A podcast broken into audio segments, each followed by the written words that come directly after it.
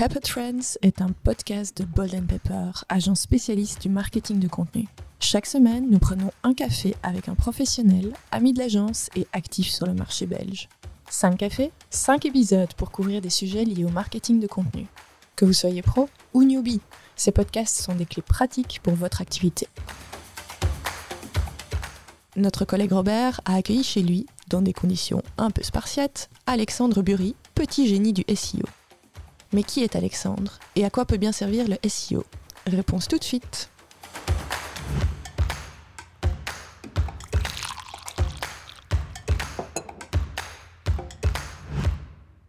Bonjour Alexandre Bury. Bonjour. Un troisième café déjà, alors le temps passe vite quand on apprend des choses aussi intéressantes que le SEO. Je rappelle que vous êtes euh, professionnel du SEO, on, on peut le dire. Euh, on a vu ensemble, dans, lors des premiers euh, cafés en tout cas, euh, ce que c'était le SEO, le pourquoi du comment, les outils principaux aussi qu'on utilise. Est-ce qu'on peut les, les rappeler d'ailleurs? Euh, oui, on parlait du coup de Ubersuggest, de SEMrush, de Google Analytics, de Google Search Console euh, et encore vite fait de Keyword Finder. Ouais, donc entre autres, euh, pour travailler efficacement son, son SEO. Et maintenant, nous allons parler d'une autre manière de se faire voir, en fait, qui est le SEA. SEA Mhm. Qu'est-ce que c'est le, le, le SEA SEO, en fait, c'est ce qu'on dit référencement entre guillemets gratuit, alors que le SEA, ça va être le référencement payant. C'est-à-dire qu'on va payer Google à chaque fois que quelqu'un clique sur une annonce qu'on fait. Donc, ce qu'on appelle le CPC, le coût par clic. Et, euh, et du coup, ben, là, ça peut varier. euh, le prix peut varier en fait à chaque clic. Contrairement au SEO, où là, on peut avoir 1000 clics, on va pas dépenser un euro, alors que si on a 1000 clics en SEA, ben, on va potentiellement dépenser 1000, euh, 2000, euh, peut-être 5000 euros aussi, en fonction du coût que le clic coûte pour Google. Est-ce que ça a un lien avec l'inbound, l'outbound marketing? C'est euh, toujours de l'inbound, parce Mhm. que du coup, on recherche, euh, enfin, c'est des gens qui nous recherchent en fait. C'est ça. Et donc, c'est ça qui est pratique, c'est qu'en fait, euh, ben, quand on paye Google ou qu'on s'optimise même organiquement, Mhm. eh ben, euh, les gens nous recherchent, contrairement à Facebook, où là, si on fait de la publicité, qu'on vend, euh, par exemple, je ne sais pas moi, euh, des planches de surf, on va essayer de cibler plus ou moins des gens qui recherchent des planches de ça. surf, mais on ne saura jamais précisément qui sont actuellement en train de chercher. C'est Parce qu'on va dire, euh, on veut des gens qui cherchent du surf, etc. Alors que ben, sur euh, Google, ben, souvent la personne tape euh, planche de surf euh, ou acheter une planche de surf, etc. Et là, c'est là qu'on Mhm. apparaît. Quoi. Ok, donc c'est euh, il y a, d- il y a d'abord l'action finalement de l'utilisateur qui va Mhm. taper une recherche bien précise et le SIA va servir pas faire de la publicité comme ça de manière euh, aveugle on va dire, mais en fait doit juste permettre de remonter dans les résultats Google suite à cette recherche. Ouais. Donc on est toujours dans l'inbound euh, l'inbound marketing. Ouais. C'est pour qui le, le SIA On a dit que le SEO c'était un petit peu ben, pour tout le monde, les freelances, euh, Mhm. les entreprises, les agences. Eh ben, le SEA, en fait, c'est pareil à ce niveau-là. Mais ça a un avantage par rapport au SEO, c'est que ça va être instantané. Et le problème du SEO, c'est que ça prend six mois, par exemple. Alors que là, le SEA, ben, on va payer et on va dire, OK, maintenant à Google, je veux que mon site apparaisse euh, là. Je suis prêt à mettre tel budget pour un clic. Et en fait, c'est un peu un système d'enchères. Donc, celui qui propose le plus cher passe devant. Et du coup, ben, c'est euh, instantané euh, dans l'heure ou dans les deux heures qui suivent. Ouais. Allez, vous, vous venez de parler de- d'enchères. Par exemple, moi, j'ai un, j'ai une entreprise de construction. Je décide de, mettre en place une stratégie SEA et je vais, euh, par exemple, payer Google 30 euros pour remonter en top, euh, en top proposition. Si une autre euh, compagnie de construction, une autre société de construction, met 45, ça veut dire que ce sera elle qui sera en, première position? En fait, ça dépend un peu aussi parce qu'il y a aussi la popularité de la page. Donc, en fait, si la page est déjà optimisée pour le SEO, elle est optimisée pour un mot-clé dans le SEA. Donc, en fait, ça va jouer aussi sur le coût qu'on va payer. Donc, potentiellement, ben, Google sait que si on recherche, par exemple, je ne sais pas, ce qu'on disait tantôt, les serruriers, si on tape serrurier Wavre et que notre pub, c'est à propos d'un serrurier à Wavre, Mhm. ça va nous coûter moins cher que quelqu'un qui n'est pas serrurier à Wavre qui fait la pub. C'est ça. Et on parle de, on parle de combien en termes. euh, Eh ben, justement, ça dépend aussi. ouais. Ça peut varier de 30 centimes à euh, 400 euros, quoi. Enfin, il y a vraiment... Par jour, par mois, par semaine clic. euh, Par clic. Ah Ouais. oui, oui, d'accord. Ouais, Donc, ouais. c'est tout- Man- tous les calculs sont faits au coup par clic. ça maintenant, euh, quand je dis 400 euros, euh, c'est ce que les outils nous disent. Vraiment des marques où on n'a pas nécessairement envie de se positionner. Mhm. Mais euh, par exemple, je pense que c'est système, système.io. Si je me rappelle bien, hein, le clic c'était euh, 300, 400 euros, un truc du genre. Mais, mais bon, c'est c'est des boîtes en fait qui vont là prendre de l'argent tous les mois. Donc c'est un, autre système, c'est pas un truc direct, donc c'est pas pour tout le monde non plus. Quoi. Au niveau du SEO, maintenant, on a les fondamentaux pour comprendre voilà, comment, comment ça fonctionne. Est-ce que, euh, enfin, dans quelle mesure le SIA peut influencer le, SEO et euh, dans quelle mesure aussi le SIA peut être influencé mmh. euh, à, à, son tour? Mmh. ben, Est-ce qu'il y a un lien entre les deux vraiment D'après Google, pas nécessairement. Hein, mais enfin, si, ils le disent que oui, quand même un peu, mais je veux dire, en théorie, on pourrait penser que non, mais à chaque fois, vu qu'on paye Google, eh ben, Google est quand même content qu'on le paye. Donc évidemment, notre site va remonter un peu. Maintenant, si le site est nul, euh, on peut oublier, ça, ne changera rien, il va pas remonter. Mais, euh, mais il va favoriser les gens quand même qui payent et qui dépendent chez Google comme euh, geste entre guillemets commercial. Quoi. Ça. Donc on doit commencer par le SEO avant de faire du SEA. En fait, non, pas nécessairement, parce que si on veut tester une idée et qu'on veut aller très vite, et demain, je sais pas, je me lance dans, euh, je vais dire n'importe quoi, dans la peinture à domicile, et eh ben, enfin repeindre les murs euh, chez les gens, et eh ben, je vais dire, ok, je suis euh, peintre en bâtiment à Bruxelles.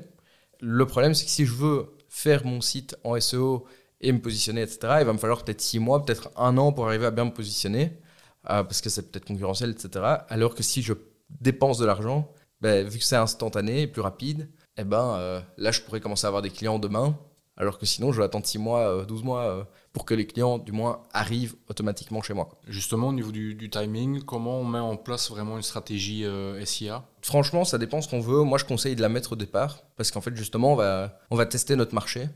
Et donc, ben, en fait, ça va nous permettre de valider une idée aussi. Donc, si on veut lancer un nouveau business, ben, si on est prêt à mettre de la pub en Google Ads, on va pouvoir le valider relativement vite euh, alors qu'en SEO, ben, ça veut dire qu'on va payer quelqu'un ou alors on essaie de le faire soi-même. Mais dans tous les cas, ça peut prendre, euh, comme je disais, ça peut prendre six mois euh, avant d'avoir vraiment assez de trafic là-dessus. donc ça peut mettre du temps. Quoi. Là, par exemple, je prends l'exemple d'un site qui a été lancé, je crois, en, si je dis pas de bêtises, en février-mars et qui maintenant a 70 visiteurs par jour. Tout ça avec le SEO. Mais ça met quand même. Enfin, donc février, maintenant on est en août. Donc ça fait déjà ouais, 6 mois, 7 mois. Quoi. Au niveau des, retours sur investissement, parce que j'imagine que ça peut inquiéter aussi euh, certaines, certaines personnes de n'avoir, entre guillemets, que 70 personnes par jour sur leur site après autant, de mois, est-ce que les mêmes outils qui sont utilisés pour le SEO et pour traquer les résultats finalement fonctionnent aussi, ou alors on est sur euh, un autre type d'outil? En fait, on est exactement sur les mêmes, parce que du coup, les recherches qu'on fait sur, euh, par exemple, Uber Suggest par rapport au volume, ben, le volume en SEA et en SEO, c'est exactement la même chose. Et souvent, il y a des outils aussi qui nous disent la difficulté qu'il y a de se placer aussi en SEO, mais aussi en SEA en même temps. Et, euh, et, Google Analytics nous permet de tout suivre aussi et de traquer en fait les, euh, les conversions derrière euh, de la même façon en fait. Et donc, ben, on va pouvoir voir la différence des deux. Mais il y a juste un outil qui se rajoute, ça va être ben, Google Ads, qui nous permet de faire la pub. Mhm. Mais en dehors de ça, il n'y a pas vraiment d'autres outils mhm ajouter. Et ça vaut aussi pour les, les, outils dont on, enfin, qu'on vient de mentionner ici. Est-ce que ça vaut aussi bien pour les autres moteurs de recherche que Google? Par exemple, Amazon, on en discutait lors du premier café ben, En fait, euh, là, je parle surtout de SEA sur Google parce que ben, voilà, je, je, le fais principalement sur Google parce que c'est le plus important. Mais euh, et donc, il y a Bing Ads aussi qui existe. Euh, Yahoo, je pense, j'imagine aussi, j'avoue que je ne sais pas.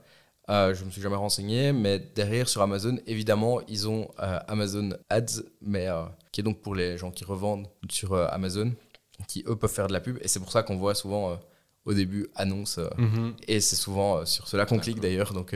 Et ça, c'est typiquement du SEA. Ouais. Sur, sur Amazon, ça reste du SEA. On ne dit pas SEO ou SEA juste parce que c'est sur Google. Hein. Non. Donc c'est non, c'est vraiment Search Engine Ads Advertising sur le SEA, donc c'est vraiment euh, la publication sur les moteurs de recherche. Et les moteurs de recherche, ça peut être n'importe quoi. Donc on peut faire de la pub sur le Play Store, l'Apple Store, comme on disait précédemment, sur euh, Amazon, sur, euh, sur YouTube, sur tout ce qu'on veut. Quoi. Quel serait votre conseil du coup pour une, une entreprise qui veut optimiser, optimiser pardon, ses, résultats de vente, d'opportunités business? Mhm. Alors en prenant en compte qu'elle a potentiellement aussi mis en place une stratégie SEO, au moment où elle va passer en SIA, c'est quoi les do's and don'ts finalement? Les, bonnes pratiques et les mauvaises pratiques vraiment à éviter? Pour moi, en fait, on va regarder euh, principalement en fait, qu'est-ce que, est-ce que la page va convertir ou pas? Donc, il faut bien se dire qu'une page doit avoir un objectif précis.